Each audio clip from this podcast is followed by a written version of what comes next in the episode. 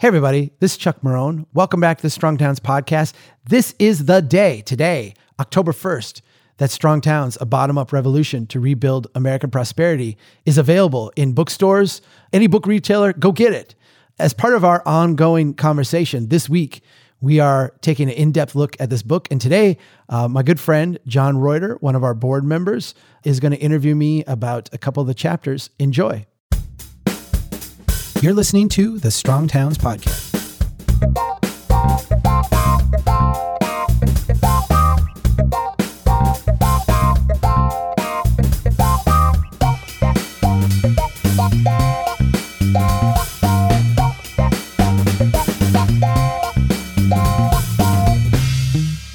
Hey, everybody, this is Chuck Marohn. Welcome back to the Strong Towns Podcast.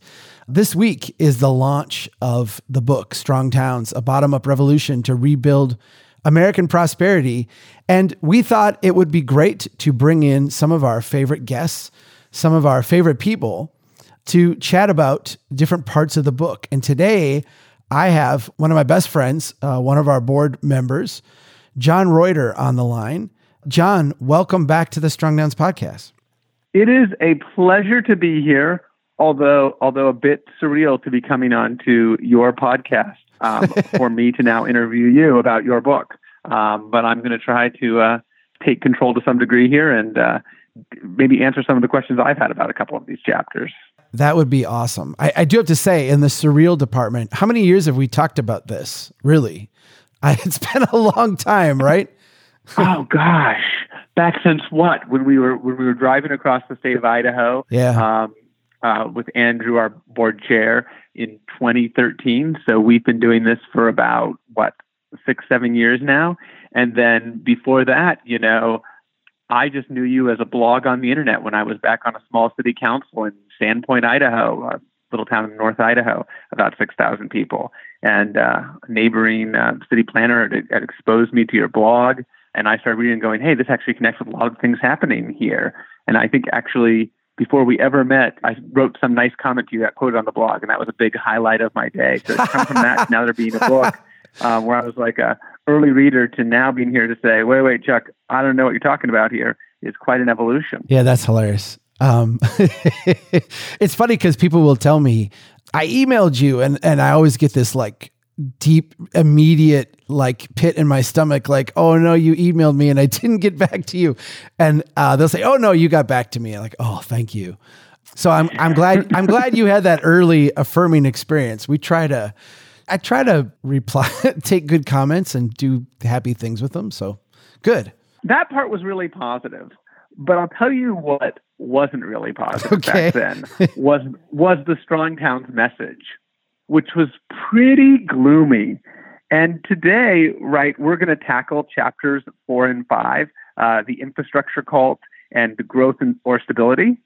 And these strike me as really early Strong Towns concepts, right, that are pretty gloomy. Yeah. Actually, when my mom read this at this point, she said, This is really depressing.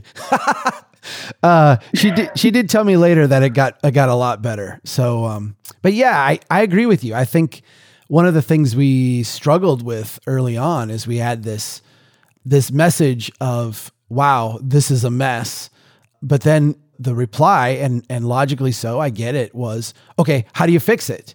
And even in our drive across Idaho for a week, we iterated on that and worked on that and tried to refine the approach. And I, I, think even at the end, we weren't completely satisfied with the answer. You know, certainly not to the degree that I, I think I'm proud to present it now. I want to jump into the details of this chapter, but I'm just curious, what was it like to you in that early time period of going around and giving the talk, getting right this curbside chat that you've done for years, getting to the end of it and having people say, okay, we maybe we're a little skeptical, but we're starting to buy what you're telling us here that our that our cities are go, are going broke. Um, we can see that. We can see that the infrastructure that we're building, we can't afford to pay for it. Uh, but what do you want us to do? And you sitting there going like, well, I haven't actually gotten to that part yet. Like, what was that experience like at those points of getting people on board, ready to take action, but then them no one knowing quite sure what to do? Right. It was deeply frustrating to me. I think for a couple of reasons. The first one is that it felt like uh, an invalidation right off the top.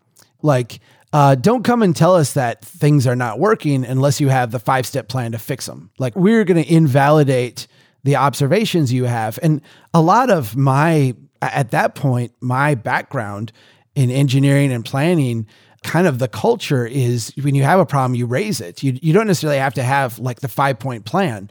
I didn't realize at that point that I had maybe transitioned from engineer planner to something more along the lines of, of public policy or cultural conversation. I was still treating the world like we were logical engineers trying to solve a problem and I was raising the problem. And my my kind of sense was, hey, everybody step up and let's solve this together. I remember saying over and over, well, you got to think about it. As my wife says, that's not a very good way to make your point, to tell others to think. It was deeply frustrating. I will say that that frustration channeled me to have to think about these things fundamentally different it really pushed me in ways that were uncomfortable, but ultimately deeply satisfying because it, it, forced me to get into the cognitive psychology and the group behavior and, and a lot of areas of study and insight that I, I never I never would have pondered if people would have just said, Oh yeah, great insight. We'll take it from here, which is kind of what I was hoping people would do. Yeah, and it sounds like, you know, like your mom spent maybe a few hours or maybe a day in a depressed part after reading these chapters and my experience with you, you spent a few years in that place, um, and going like, "Yeah, this is really depressing. What do we What do we do about it now?" Uh, um, yes, right. And it was sort of and it was sort of that long thing there. And I think part of why that was so hard right in that moment, as you write about it here, is really what these chapters are about. Is about this this way that we've evolved to think about the world, and by we I mean like as an entire society, right? Both the United States, but probably globally as well, about how we think about growth, about how we think about infrastructure, and just really about our mindset. That's really what holds these chapters together is this mindset that we've come together in. Can you talk about this mindset that you refer to as the infrastructure cult? Yeah. What, what is that? Well, I, I, I, used to be in it, right? Like I was a, I was a key part of it. I, I kind of feel like there's a confession aspect of this, or at least a, a, a bloodletting maybe. You know, you said you spent many years depressed. I think that's a really accurate description. And, and you lived through part of that with me. My wife and, and my family have lived through longer of it with me. This internal reckoning, maybe, is the best way to say it that the way we're doing things served me really well in my professional life. It gave me power, it gave me prestige, it gave me good income, it got me work, but wasn't serving society very well is a really painful thing to, to reckon with. So, what, what I try really hard to do in both of these chapters is to explain why maybe myself, maybe I'm, I'm trying to let myself off the hook a little bit, but explain why rational, thoughtful, caring, compassionate humans can essentially come to believe something that's not true. In this case, that massive amounts of infrastructure spending will make us all better off. I start the chapter in four with these quotes from important economists and, and political figures. And I go across the aisle. I mean, I try to reach everywhere as a way to say, like, look, important people believe this. Uh, we listen to them and, and we intuitively believe them. Let's all start here together and, in a sense, recognize that there's a problem and we have to dig into our own psyche in a bit and recognize that we didn't get here because all of a sudden we woke up one day and believed it. We got here because of a long succession of cultural, public policy, political, and economic insights kind of evolved and mashed together over many, many decades. If we take them as part of this longer narrative, we can see how we got here. But if we step back and look, which is what we actually need to do, this stuff is ridiculous. I mean, it's it's it's ridiculous.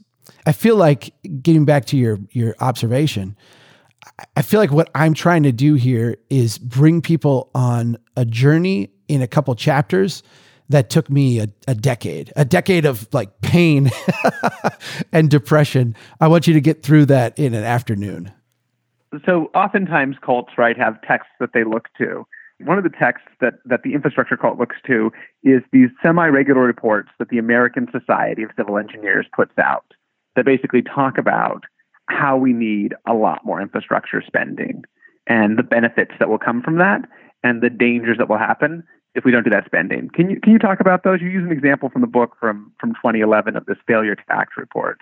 I don't know if you want to talk about that one in particular, just in general, these reports that come out pretty regularly. I'd love to. You just nudged something in my brain, though. You said cults often have these texts. And I was thinking a little bit like back in the day of the, the Greeks and the Spartans, where they would, uh, they would go and consult the, uh, I can't remember what the name, the technical name they had for them, but the seers, the, the, the people, the oracle up on top of the hill, and they would cut open some sheep and like look at their entrails and, you know, say, oh, you can go to war, you, you can't. And the Spartan generals and, and leaders, they knew this was hocus pocus. I mean, they knew this was not real. But what they did is they all basically could point then at each other for validation. So the oracles looking at the entrails could essentially point to the leadership and say, look, they're buying into this, ergo, I'm validated. And the leadership could point to the oracles and say, you know, that they're here telling us we need to go to war, ergo, we're validated. And in a sense, even though the underlying thing was total BS, in a sense, everybody could point at everybody else and get their validation. To me, this is what the American Society of Civil Engineers infrastructure report card has become. This organization puts out this document.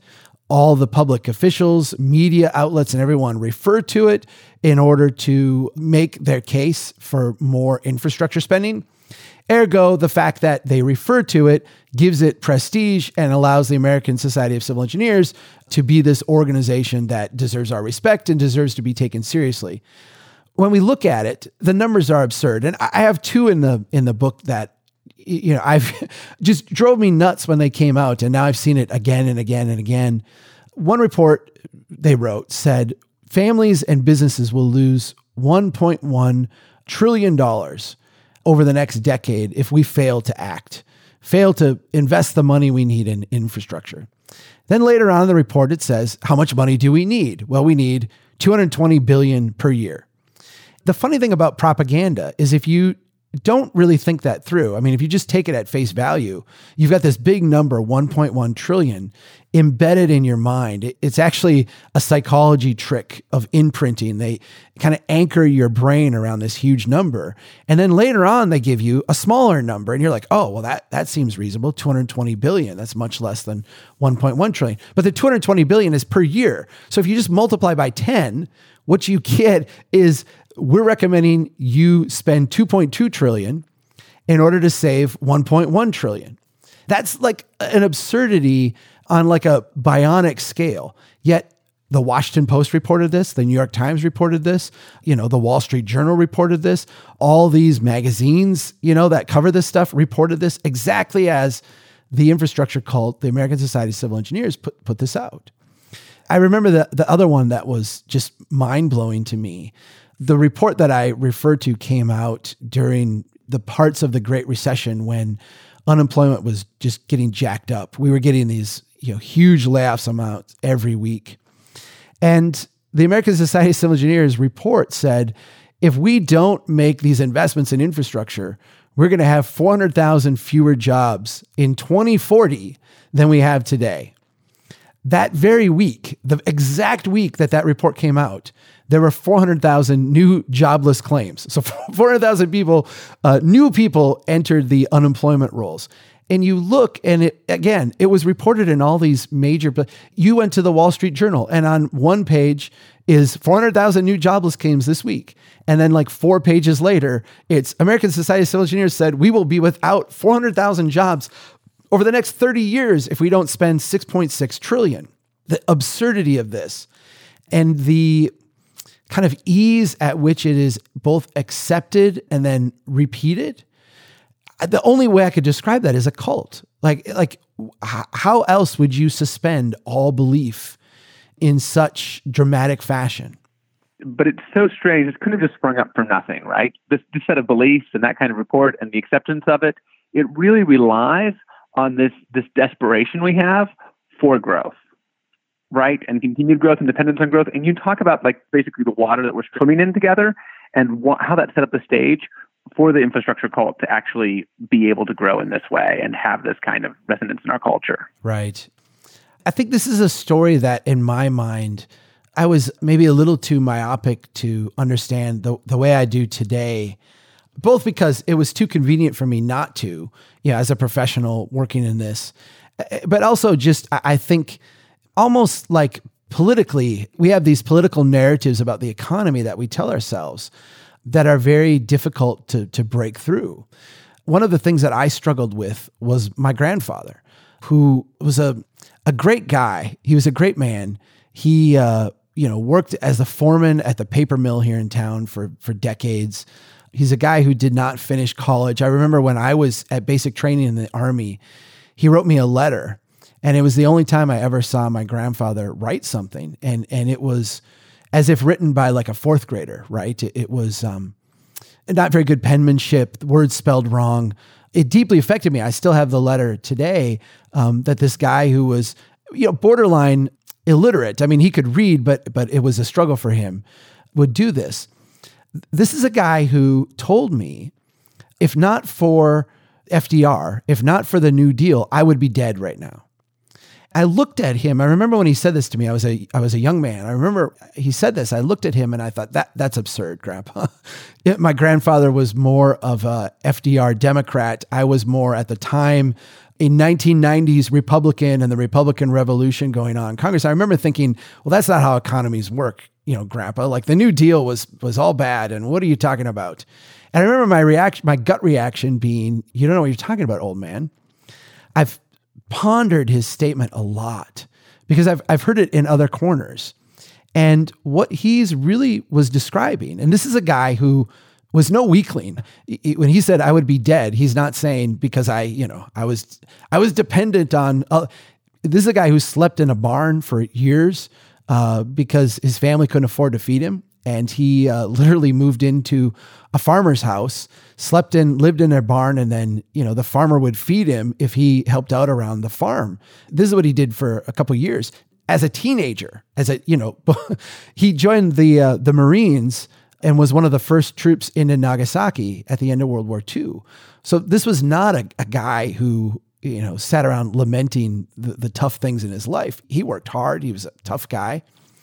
But to say that he would die without this, it, it just struck me later on in life that what he was really describing was this level of fear and desperation that I, I don't think anyone in modern times has ever experienced. I mean, certainly you and I never have. The idea that where would my next meal come from? Where where would I earn a, a modest amount of money to clothe myself? You know, where would I live? I, I'm going to live in this barn, and we're talking about a barn in Minnesota in the winter. I mean, we're not talking about, oh, I've, got a crappy apartment. So it's made me thinking about this, made me a lot more understanding of the desperation that that generation had coming out of World War II. Uh, you had gone through depression. You had gone through these global wars, which really were wars of, you know, we could, as a civilization, go away we were rushing to find who could get the atomic bomb first, which we, you know, today understand the the destructive capacity of. But back then, uh, you know, you had these superpowers of the day going after this weapon that would have changed everything.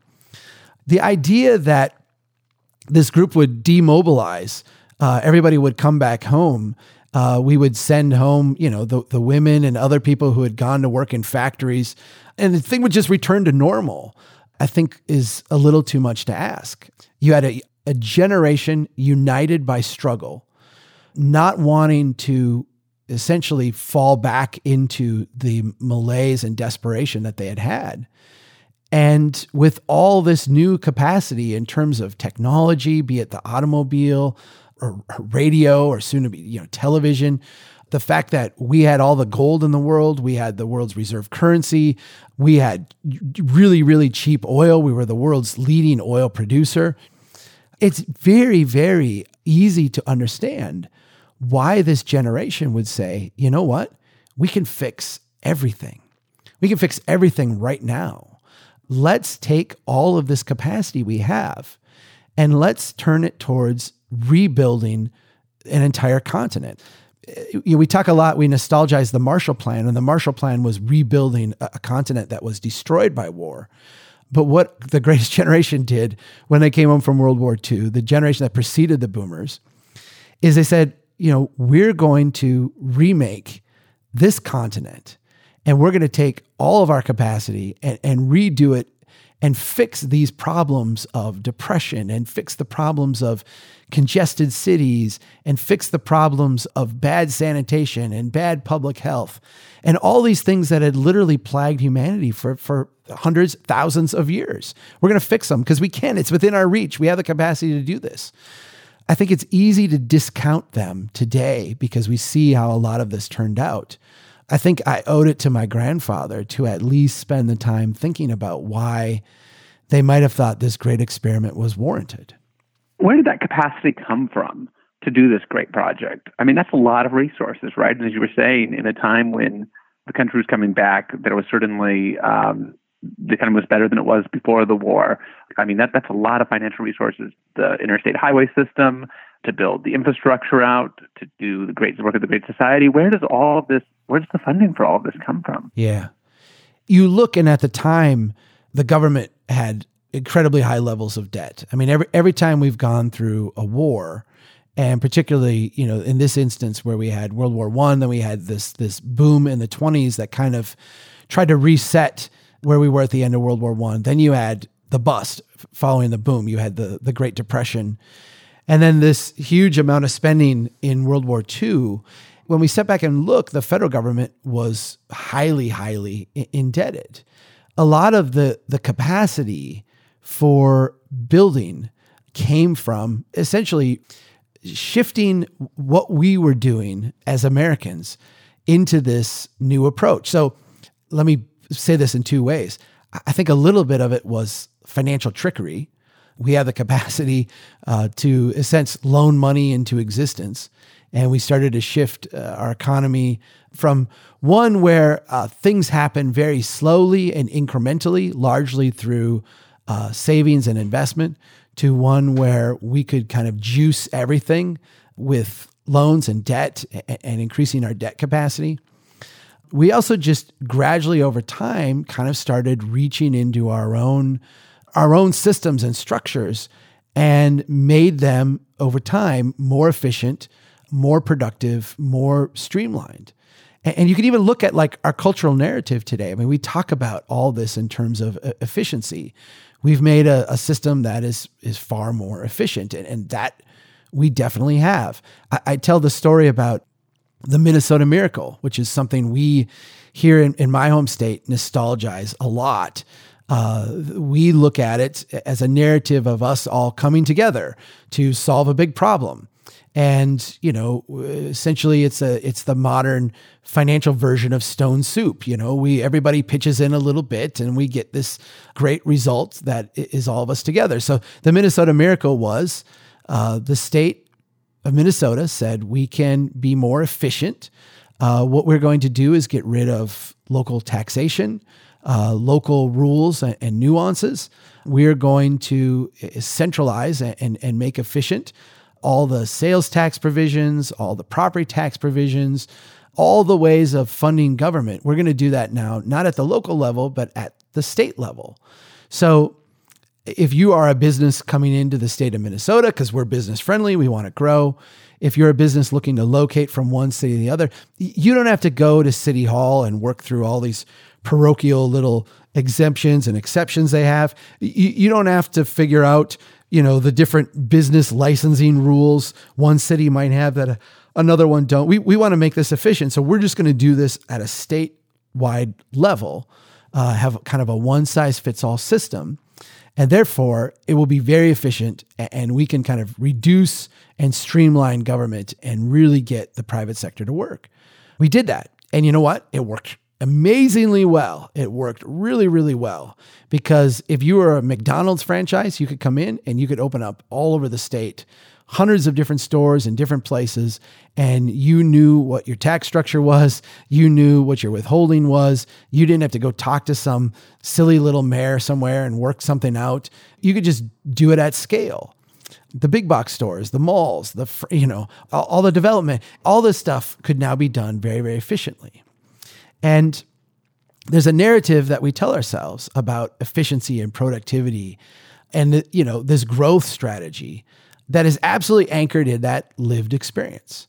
It's what we give up as doing that. That's the that's the trade-off. And that's the that's the thing that i try to ultimately lead people to in this chapter is you can have efficiency but you you give up stability. You can have you can reach into all these different reservoirs and create growth but you give up something and what is that to me that's stability it's the thing we lack right now more than anything else and all of this is financed right through a combination of, of debt, right? There's municipal debt, there's federal debt, there's state debt, and there's a lot of personal debt inside of all of this too. You know, as you write, what's happening is we're borrowing today to consume now on the theory that later um, the growth that we've created is going to be able to enable us to pay that back with more ease right? And we've sort of become we've sort of become addicted to that whole thing of like we're going to consume now and then we'll pay back later, and this is going to be a good deal for our future selves because of the growth that we're going to induce in that in that gap between those two times. Right, right. You you saw this in Sandpoint, didn't you? I mean, this was a, a common narrative, right? Oh yeah, for sure. No, you see it with all you see it with all sorts of things. Sandpoint is a little fortunate because of some of the constraints around its geography, both being pushed back on from being able to annex too far out and having a neighboring city that took on most of the suburban experiment development around it. So it's not that you don't see it at all, but you certainly see it less than in than in some of the you know it, has been um, they were able to externalize some of that some of those decision making. Right. Does that make sense? Right. Right. Um, right. I think the place that's most interesting shows up on is when people think they're being really responsible. We'll say, okay, we're having new growth come in, and we get actually now, we're pretty smart. So we understand that new growth doesn't fully pay for itself, right? And there's a lot of cities that have started figuring this out that new growth actually requires new roads. It's going to require us to build some new schools. It's going to require new infrastructure, and not just literally on the site where it's at, but all over town to create the services and provide things. Maybe we need a new fire station, right? And that one subdivision may not require a total fire station, but it's going to require 5% of a new fire station right? And so we've created these clever tools like uh, impact fees, right? And what impact fees are, when a new subdivision comes in, um, that developer essentially, when you're building these things, pays these impact fees to pay for infrastructure offsite. Right. Yeah, it's their share, right? Theoretically their share. Right, their share of that infrastructure. Right, so that could be an expansion of a road, or that could be a new, all those things that I mentioned before. Right, uh, could be things for sewer and water, a pump station, whatever it is, their their share of it. And so, you know, we were really clever, so we started collecting those impact fees from developers and had a pretty robust model to uh, to say like, hey, you need to uh, you need to pay us money for these things. Now that really caused two things to happen. One, right, we increased the cost of housing, right, because somebody has to pay for those costs there, and so you're going to see you're going to see some level, and not a dramatic level, but some level of increase in housing costs. But the other thing that it did is it gave us this money to expand infrastructure when we already had infrastructure that was difficult for us to afford. And so we're actually saying, hey, we're going to require you to give us money this cycle for the expansion of this new road, but the new tax income from that development wouldn't pay for the cycle of that road in, ne- in 30 years from then, right? And so what we were doing really was saying, we're going to extract revenue from you now in the short term, and we're going to take on a long term liability in exchange for that. And that's just a really terrible deal, right? it's horrible. I remember the exact meeting I was sitting at and this is back before I even started writing for Strong Towns. I mean, this would have been mid 2000s. I remember sitting at this meeting, looking around the table at everybody there. And I was there as the city planner, but there was the the politicians and the developers and the engineers and the surveyors and, and all the people involved in this big project that we were doing. It was self-evident. It was it was easy to see for anyone who wanted to look. And I had at this point looked, I had done the, the math on this one, that this project was a loser for the public. We, we were going to get a little bit of revenue and then we were going to take on this massive long term liability to maintain this infrastructure. And we were not going to get anywhere near the growth that that would be needed to meet this obligation. And I remember sitting there looking around the table, making conscious note of you make money here, you make money here, you benefit politically, you benefit politically, you make money. And it wasn't like a condemnation of these people as individuals, it was the recognition that none of us had the incentive to ask the pertinent question. None of us had the the like deep incentive to say, okay, what about this narrative that we invest today and tomorrow we'll be better off? The reality is, is we invest today, all of us today will be better off. Everybody sitting around this table will be better off for sure. Like that is guaranteed.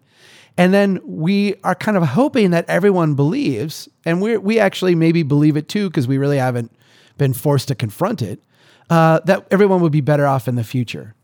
This is why I make that point about pensions, which I'm interested in your reaction to, John. I don't know if you and I have actually ever talked about that before, but I, I make an argument about pensions there. Do you, do you find that convincing? Did you, you remember that one?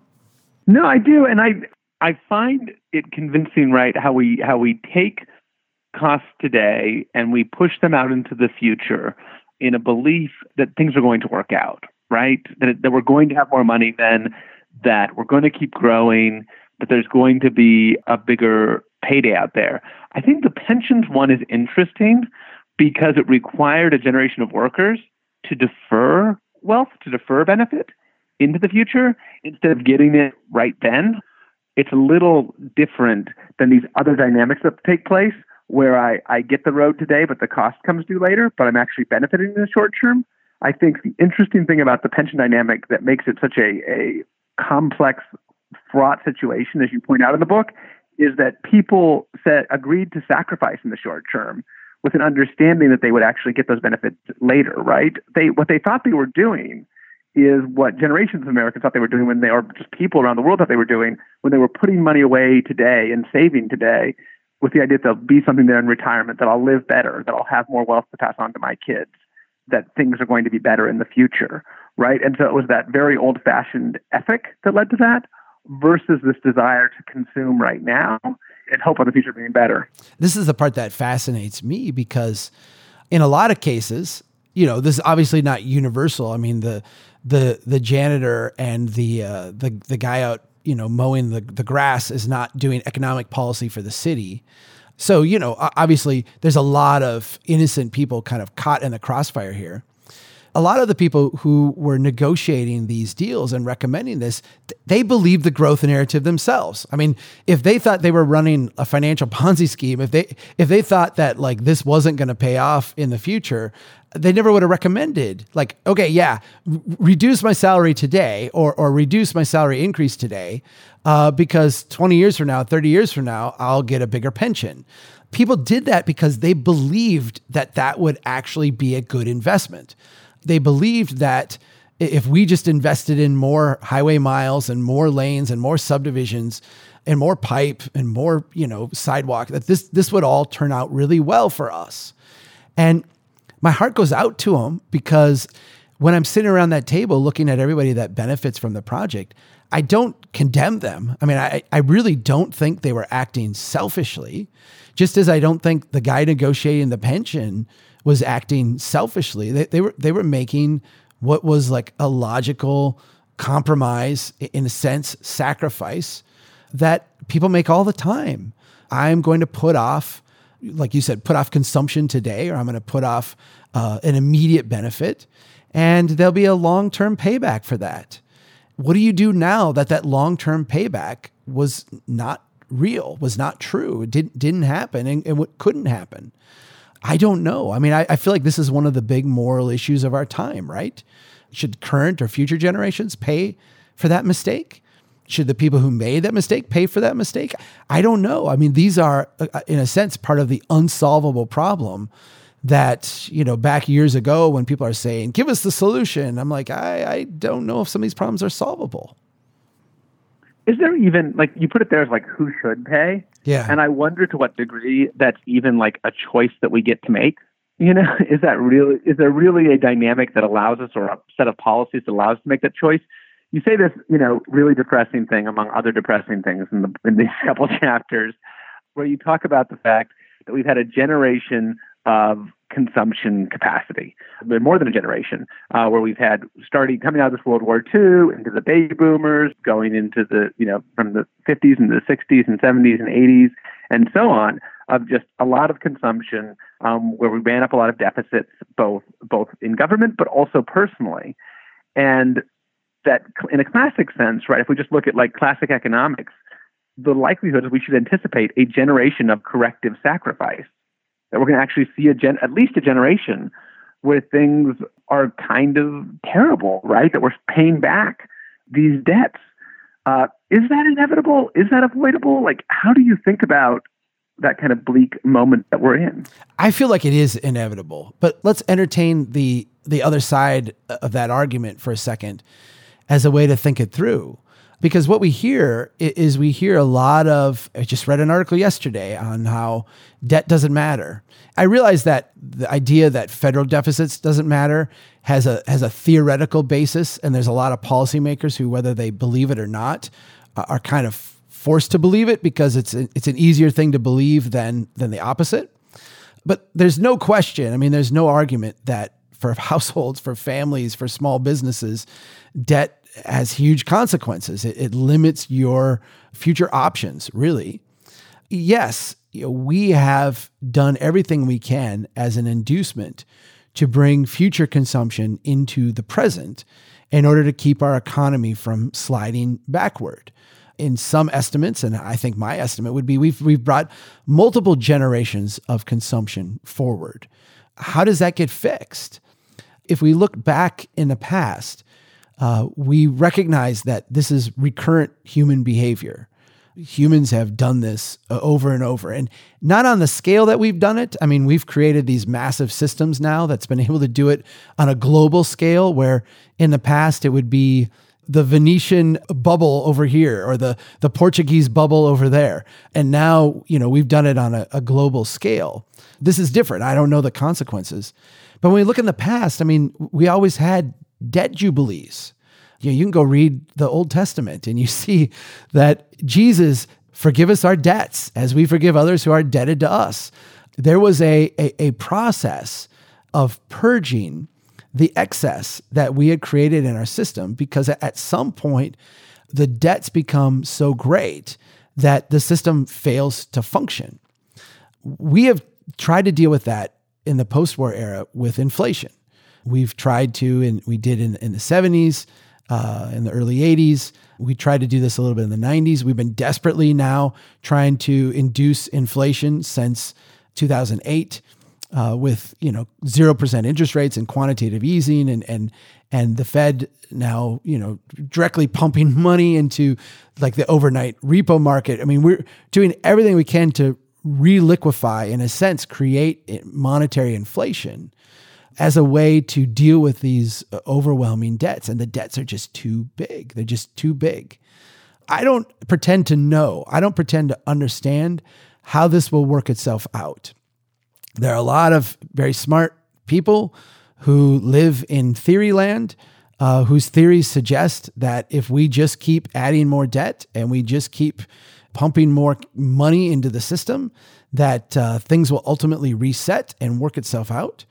I'm skeptical of that. And I'm deeply skeptical because those same exact people are the ones who say, and the way we do this is by building more infrastructure, which I just plainly look at and go, well, the infrastructure is making us poorer. So what are we doing there? I don't know how this works itself out. And at the end of the day, I think if the book ended here, it would be really depressing because I, I think that this chapter is depressing because as flawed humans, we've kind of insisted on doubling, tripling, quadrupling down on uh, the things that solve our immediate problem to the detriment of our long term stability. And, and, this is a recurring human narrative now done at grand scale. And, and yeah, I, I find that depressing, John. I, I do. Well, let's let's get a little more depressed here. That's really the purpose of discussing these two these two chapters here. And you know, turning back to the to the infrastructure cult, which I think is really just an outbreak of this what I'll call the larger like growth cult that comes out of all these factors that you just described, right? And that whole the whole situation that you described. The infrastructure cult is really perhaps one of the most significant pieces and uh, sects within that larger like approach, right? And we talked a little bit about one of the texts that you talk about inside your book of, of that infrastructure cult of this uh, American Society of Civil Engineers reports that come out regularly. But there are a bunch of other texts, right? Uh, holy, holy texts of the uh, infrastructure cult that function in that same way that you talked about how the media and public officials report will point to this report that we'll see local engineers or public officials point to um, when you try to break free of the infrastructure cult. And and I'm just thinking what some of these things are. There there are things like there's there's actually a book out there of parking standards. And it tells you right exactly how much parking you need for any particular type of use. Where does that come from? And is that like is that a factual based thing or is this, is the same kind of uh, you know hocus pocus? We were talking here a couple weeks ago. I wrote uh, an article about traffic engineers and, and referenced the manual and uniform traffic control devices, which in the vernacular is called the MUTCD. And someone made the comment that their engineer told them that the, the MUTCD is law, like they can't follow it or they're breaking the law. And like clearly on like page two, it says these are guidelines for the typical circumstance.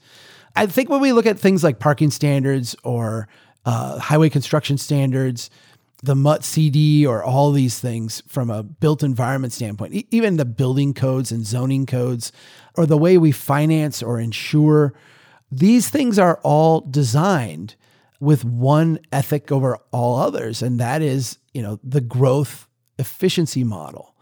When we standardize, for example, the secondary market for housing finance, we say single family homes qualify and if you build a single family home and we go down the checklist and it has uh, this thing, this thing, this thing, this thing, um, there's a secondary market for that. And so your local bank can give you a loan a lot easier.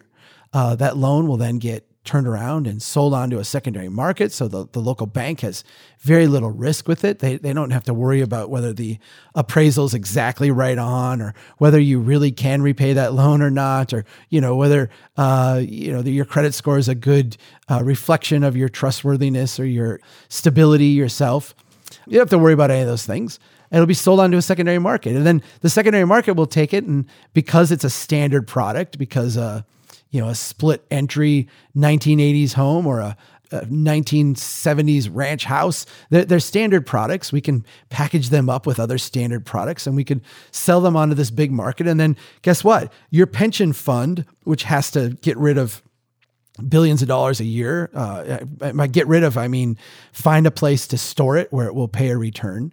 They can buy those pension funds and they'll use some debt to do that because they need to get a higher return than what uh, than what your mortgage backed security will pay. But the, they'll do that. So they'll leverage out and buy a bunch of those bonds. All of a sudden, what we've done is we've created this really efficient daisy chain with this massive feedback loop to it, where at the center of it is this growth story. It's this idea that if we just continue to efficiently, hyper efficiently build this version of America over and over and over again, that it will all work out great if it starts to not work out great, well, we have an answer for that too. Let's just do more. Let's just do it faster. Tomas Sedlacek had this great line that I chuckle over sometimes. He's like, we we didn't really know where we were going, but we compensated for that by speeding up. And it's really what we've done. We we've said, well, this uh, this this seems to be not working out well. Well, let's let's just do it quicker and, and you know more intensely. So you wind up with these absurdities like the parking standards which are essentially like a one size fits all kind of thing. Um, forget the fact that they're derived from, uh, you know, some uh, college intern who went out and sat at a McDonald's in some suburb, you know, back in the 1950s or 60s or whatever, or sat at some, you know, drive-in joint and, and, and wrote down, well, here's how many people parked here, and we want to have 25% uh, vacant at any time. And that became our standard. And then that standard uh, got brought into the middle of a city. And if you're going to build a restaurant on Main Street, here's the, the parking standards for a restaurant, uh, as derived in you know our our book on parking standards. It follows from that is if you want to build your restaurant and you want to get it financed, what are the finance people going to say? Well, do you meet the the book on parking standards? And then if you want to roll that into a, a, secondary market, the secondary market will say, well, to qualify to be as part of our uh, security, you, you've got to meet the parking standards. So all of a sudden, these ridiculous parking standards and, and multiply this over a whole, you know, code of these efficiency things becomes part of this destructive feedback loop that essentially drives the whole system. It, it, it, becomes like the shaman I described earlier, like the oracle, where the financing is affirmed by the standards and the standards are affirmed by the financing. It's a pernicious model, John. I struggle sometimes to grasp the depth of it because every time I scratch a little bit more, um, th- these kind of big macro destructive feedback loops just come slapping you back in the face. Well, let's look at another couple examples here, um, and then I'll, I'll wrap us up. But another example, right, is these level of service standards on streets and roads, right? And one of the primary ways that we decide how to build infrastructure, particularly transportation infrastructure, is based on these on these levels of service. Can you explain like what a level of service is and how that determines the width of our roads or how many lanes or how we construct our, our highways and streets and roads? Do you want me to do this in a generous way? Sure, you, either either you do it however you feel. if you're in a generous mood, I'm happy to hear in a generous way. So so so let's be kind to engineers, right? Like let's be kind to engineers, and and let's look at it from their perspective. Engineers have been tasked with building and maintaining this transportation system, and they don't want to play favorites. They don't want to get involved in public policy and politics, although sometimes they do, but but that's that's kind of dirty work. That's not what a noble profession wants to do. So instead of prioritizing uh, this politician's highway or that pet project over there, what we'll do is we'll create an objective standard that will evaluate all roadways the same. This objective standard will take into account things like uh, how quickly traffic flows, how much congestion there is, what the quality of the road surface is. Is there a lot of potholes? Is there wheel rutting? Are there alligator cracks? It'll factor in all these things and it will provide a, a nice, clean rating. Think of back when you're in grade school and you get an A. You know, my kids come home with an A. I'm like, oh, that's fantastic. They come home with a C or a D, and you're like, okay, what what has happened here? So what we did is we said level of service A Wonderful. Perfect. That's that's a great. That is free flow of traffic on a great roadway, everything unhindered, everything from the transportation engineer standpoint working as it should. These are literal letter grades that we give to yep. each road or street. Absolutely. Okay. Absolutely. Yep. Uh, level of service F is this is horrible. This is the worst. You're you're completely congested. Uh, your traffic is not moving. Your road's in bad shape. And so, you know, if you give your engineer a budget and say, go out and build and go out and maintain, they can say, okay, we'll prioritize the ones that are level of service F or level of service D or E or, you know, lower on the, on the and, and we'll try to bring those up to level of service A. And our, our goal will be to maintain this objective standard. And d- doesn't that sound like quite delightful and quite, um, you know, from a, the, the engineer in me is like, oh, this is so ridiculously logical. The problem is the embedded values, right? Because what we've asked the engineer to do is to, you know, maintain this transportation network. We haven't asked them to build wealth in a place. Um, we haven't asked them to help our economic development strategy. We we haven't asked them to help with affordable housing or or public safety. We haven't asked them to help uh, the next Bill Gates meet the next Paul Allen and and uh, form a business, or or two people to meet each other and, and fall in love. We we haven't asked them to do any of those things. Um, we just asked them to do one single thing, and we've given them an enormous budget to do it. And so when you take, for example, like level of service standards, and you apply it on a local street instead of on a highway, what happens is when congestion happens, which you know happens on any successful street. Um, the engineer goes out there with the the this objective standard they've created, along with all the code books and guidelines and and you know standards that back up how to actually implement now a path to get to level of service A. And they will say things like we see on this highway in, in North Carolina I'm looking at today. Highway 107. We need to take out 50 businesses in town, which, by the way, is three fourths of all the businesses in the city, because we have to add extra lanes, because we have to add more capacity, because we have to get to level of service A. Um, we are at an intolerable level of service D. Um, and so, you know, our mandate is to, to get to this other level. And what is lost is the nuance, right? What is lost is the meaning.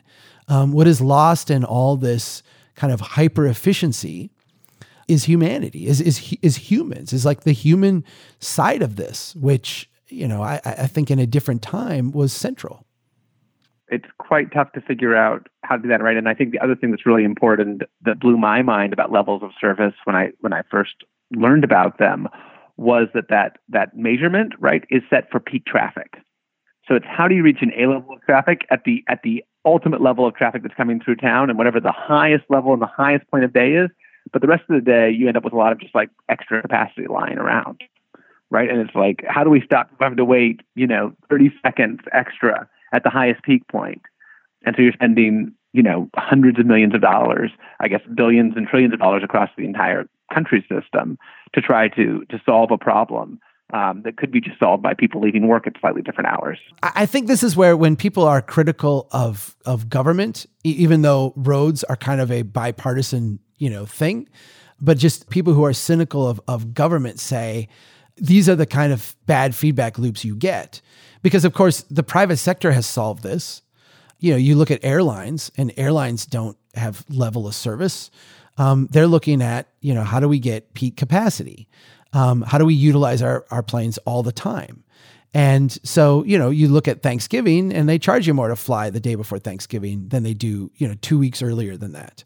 And in fact, if we want to be generous to government, where government has been forced to deal with this, such as transit systems, if you go to New York and ride the subway system, where they've actually been forced to deal with these congestion issues, not by just merely being able to build more capacity, but actually given the flexibility to set prices and the mandate to get the maximum amount of people in over the course of a day, you pay a higher price when you go and peak periods of time. That that's that's like how markets are supposed to work. That's like the feedback loop. Well, they're, they're trying to do the same thing with cars, right? With congestion pricing, that same kind of concept of having some kind of feedback loop. In niche areas, I'm in central Minnesota today. We have, except among a tiny group of people, we have zero talk of congestion pricing. And, and the idea would be absurd, would be absurd to anyone here in, in Minnesota, really, from a user standpoint. But yeah, I mean, New York City, Washington, D.C., uh, San Francisco, they're experimenting with this, uh, you know, Portland in different ways.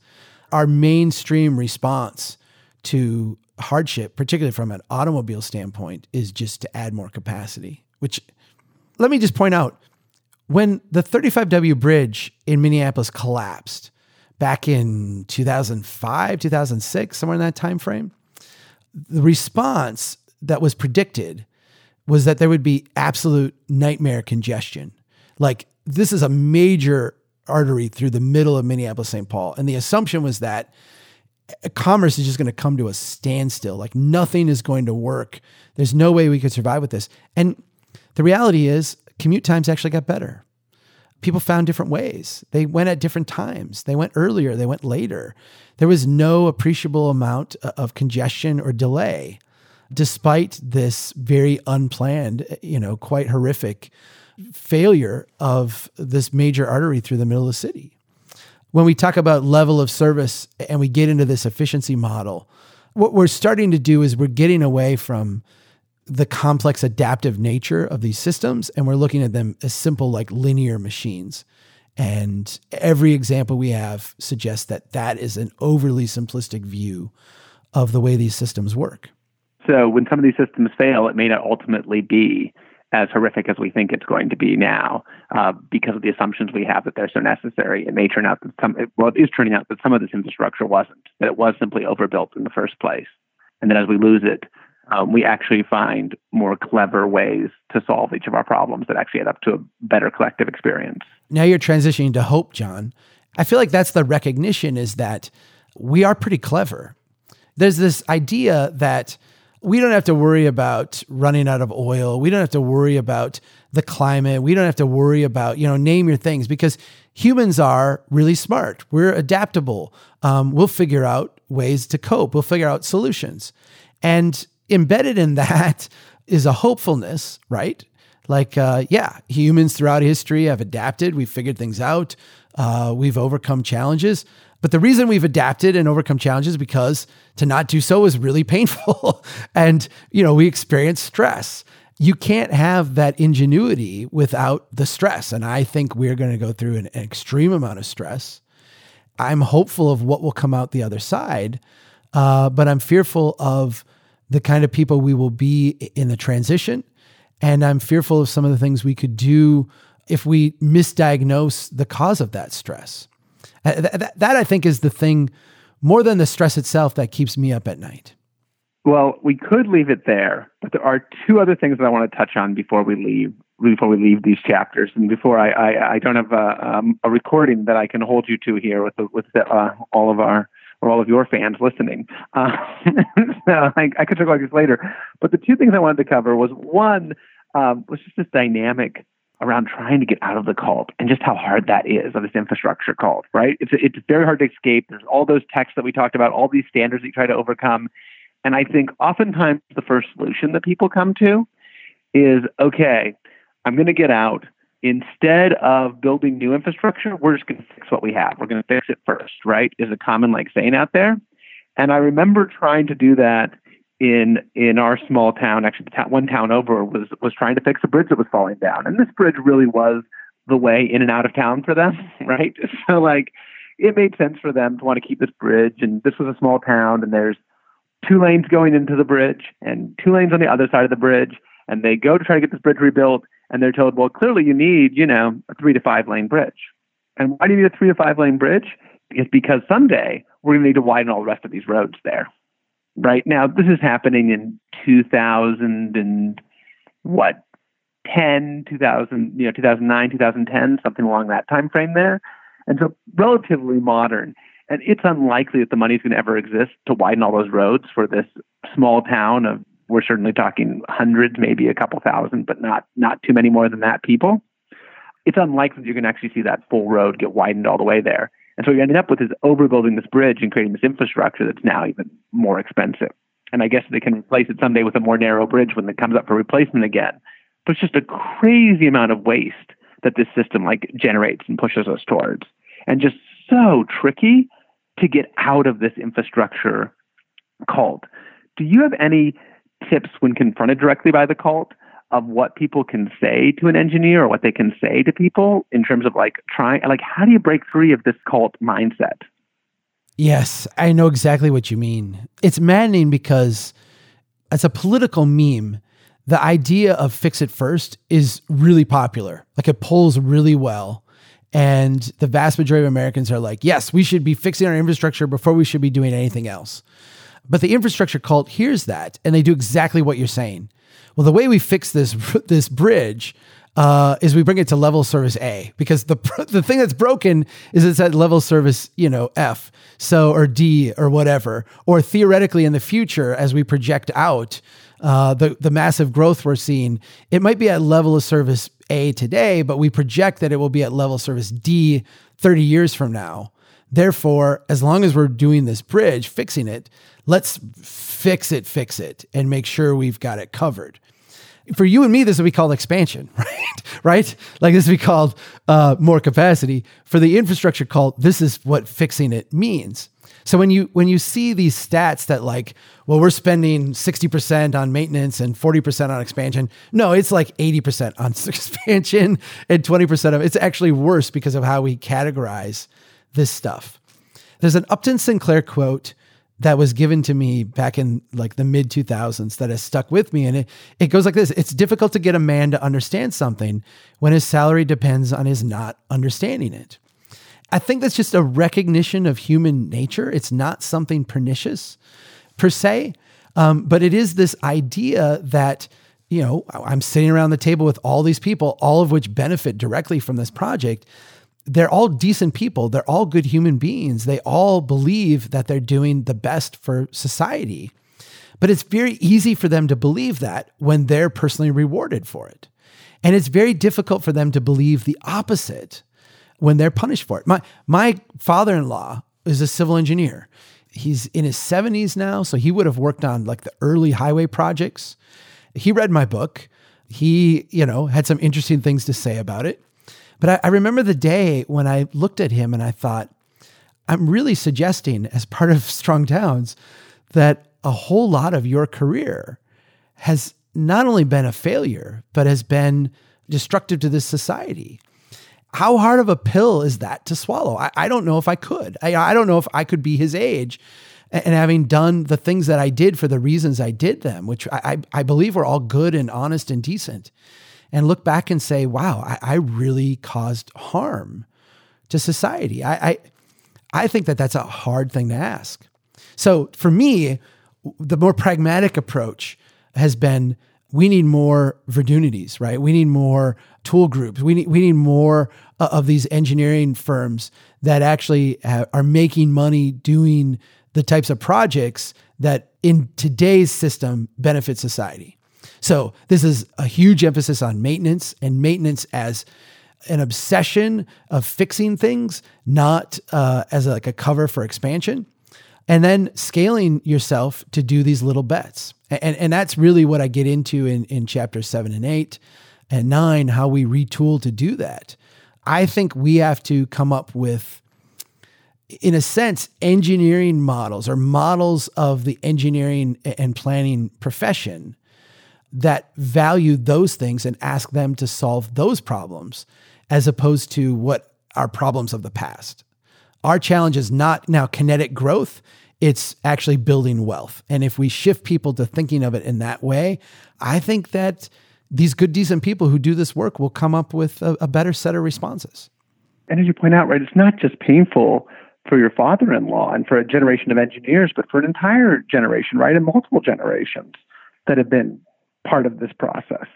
Really, all of us, right, have been building our cities in this way and taking part of it with the with the loans and everything else and the construction as we try to figure out these things and the deals that we make around pensions and everything. Right? It's a huge group of people that have been part of creating this this reality and been part of this infrastructure cult uh, really everybody, and that we've all been trapped in this mind frame together. And I think that that is a a painful and depressing realization.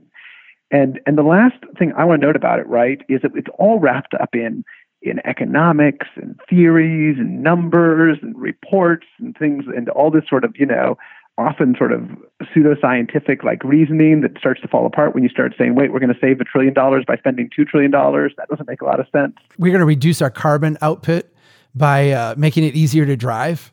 It's just like absurdities. Like how, how does you mentally contort yourself to get to that, you know?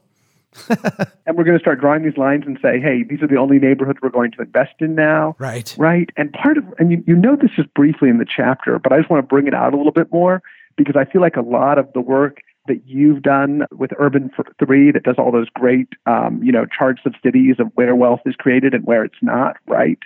And as this was talking about inside of uh, cities at the time, there's this whole element of it that this delusion of generating wealth when really we were just deferring costs allowed us to really um, endorse certain people, particularly poorer people and people of color, right? And create these arbitrary lines around communities where we even said, well, we're not even going to invest there anymore because clearly those communities are not financially good investments when what we now know from the work that, uh, that you and Urban 3 have done together uh, that in fact those were actually some of the most financial places the entire time. those are the best investments, right?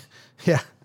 The best places to invest, right? right this is right. the place where we should actually be putting in more money and we're actually there's actually really important creative things taking place here that could be engines of development, right? It's the it's the Jane Jacobs lesson. And the same thing around urban renewal where we actually took those places and said, we actually got to get rid of these places to put in this new infrastructure and these new highways. We're going to actually demolish these areas um, of incredible life and vibrancy and potential wealth generation because we've created this different approach around growth. To have the growth, we need to have these big highways coming through. Part of this whole thing was it really dehumanized things in a way. It really let us step back and say we're going to support this these big, really disconnected programs justified by these numbers and by these quote end quote expertise that allowed us to escape responsibility for really serving people and particularly people that weren't already hanging out in our boardrooms or in the halls of our Congress or in City Hall or in the engineering profession. I don't know if you have any thoughts about that or like how that interplays with all of this. It's like the issue of our time, right? It's very difficult to piece this all together in a way that doesn't make you kind of sick to your stomach. I am want to, when I look back in history, judge with generosity. And largely that's because I hope history looks back at me and judges with generosity. you know, uh, I'm just a guy trying to figure this stuff out, trying to do the best I can. I'm flawed. I've recognized in the past where I've, you know, through myopia and, and ignorance, put myself ahead of uh, of what maybe my stated values and objectives were. I mean, when I'm giving engineering recommendations for cities to take on lots of debt and run roads here and do this and that, I generally believed I was helping, but it's easy for me to recognize how that that belief wasn't really being challenged in a way that maybe would have revealed some deeper truths to me. I look back and I, I see this long history of us. If we look at it from just the engineer's standpoint, we're going to build this highway and we want to build it as cheap as possible with our budget constraints. Where should we put it? let's put it here through the neighborhood where we can buy up the land the cheapest. You know, let's put it through this neighborhood where the people are essentially not going to show up at the meetings and fight us because then we're going to get it done quicker and have uh, more budget left over for asphalt and, and concrete. These are horrible things in practice, but the disconnect and really the numbing reliance on efficiency or the false comfort of efficiency and growth as being this soothing thing for the pain we're causing, I think just allowed us to ignore the real costs of this stuff.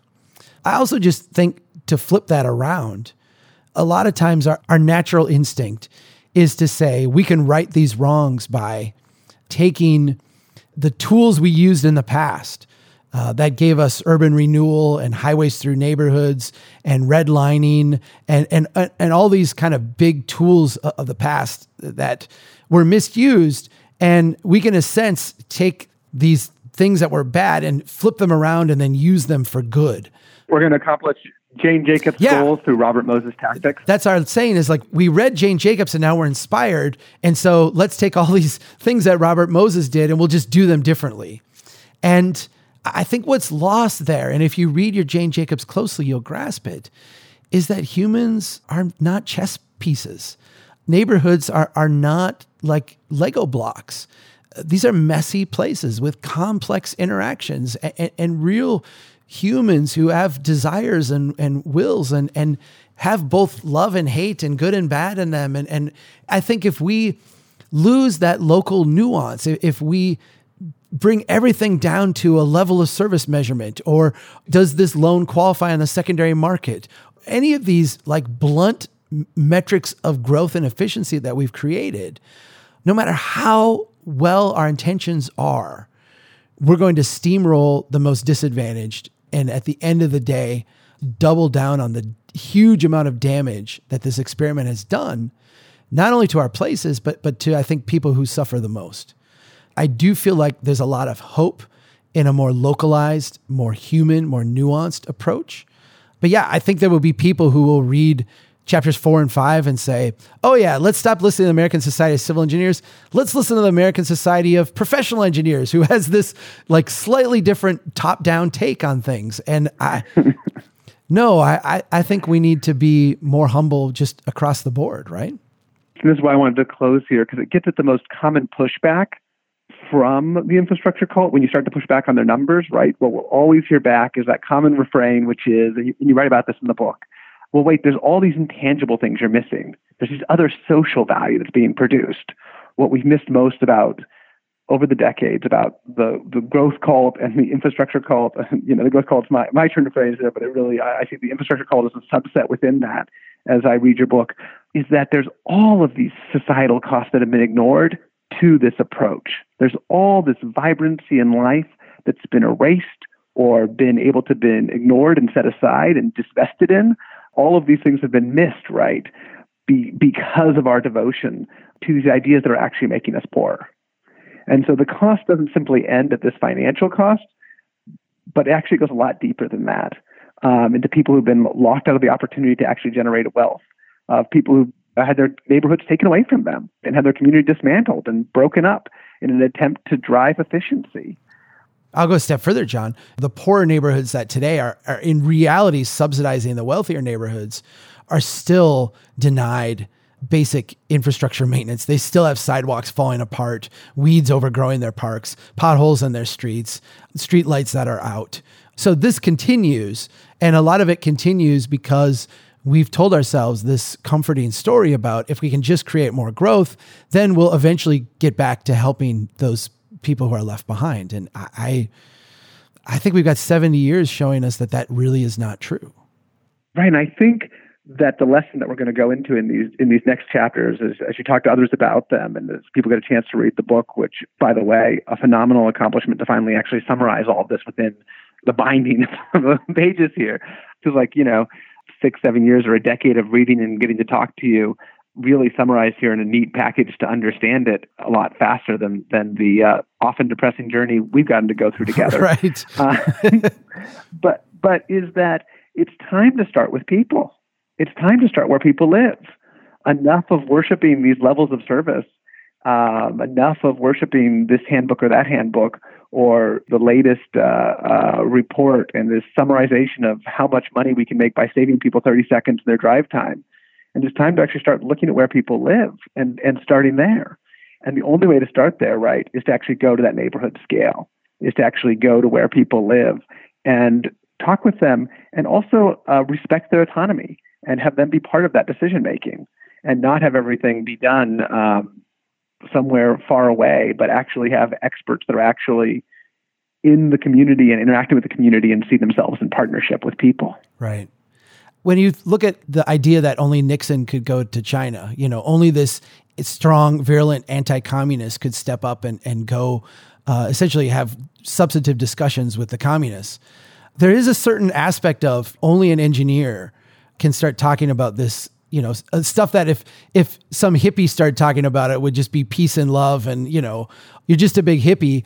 There's a lot here that i think i have the capacity to say because of my background because of my education uh, because of where i come from that i think other people have been saying for a long long time but have not been heard in the same way that you know now i am am capable of being hurting just because of those those initials behind my name and, and the degrees i have and the credentials i have.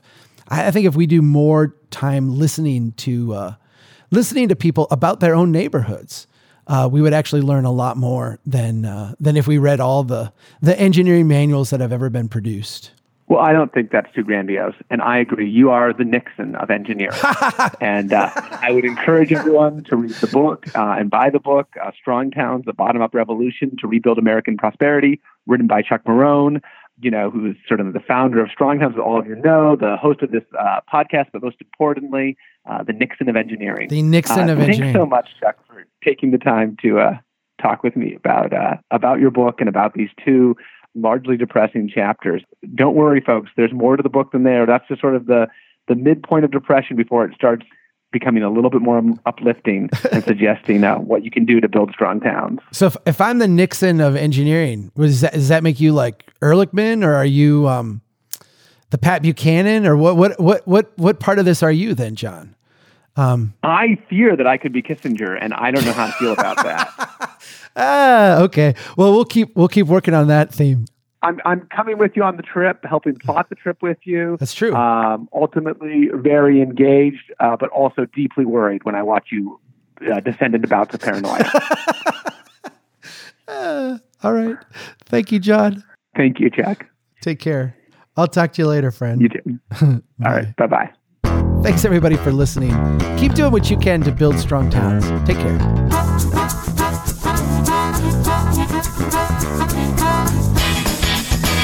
Taking risk is a necessity to becoming rich. It's also a necessity to going bankrupt. Bill, Bill, Bill, Bill. That's the story. They know that America's one big pothole right now. Just to echo what you said, there are no silver bullet solutions. Chuck Marohn, this has been fascinating. Who made this city? The window is not always open, but if nobody's pushing, then once the window opens, there'll be no chance to go through. I like you. I like your vision of the, of the world. The United Nations Earth Summit, Agenda 21. Yeah.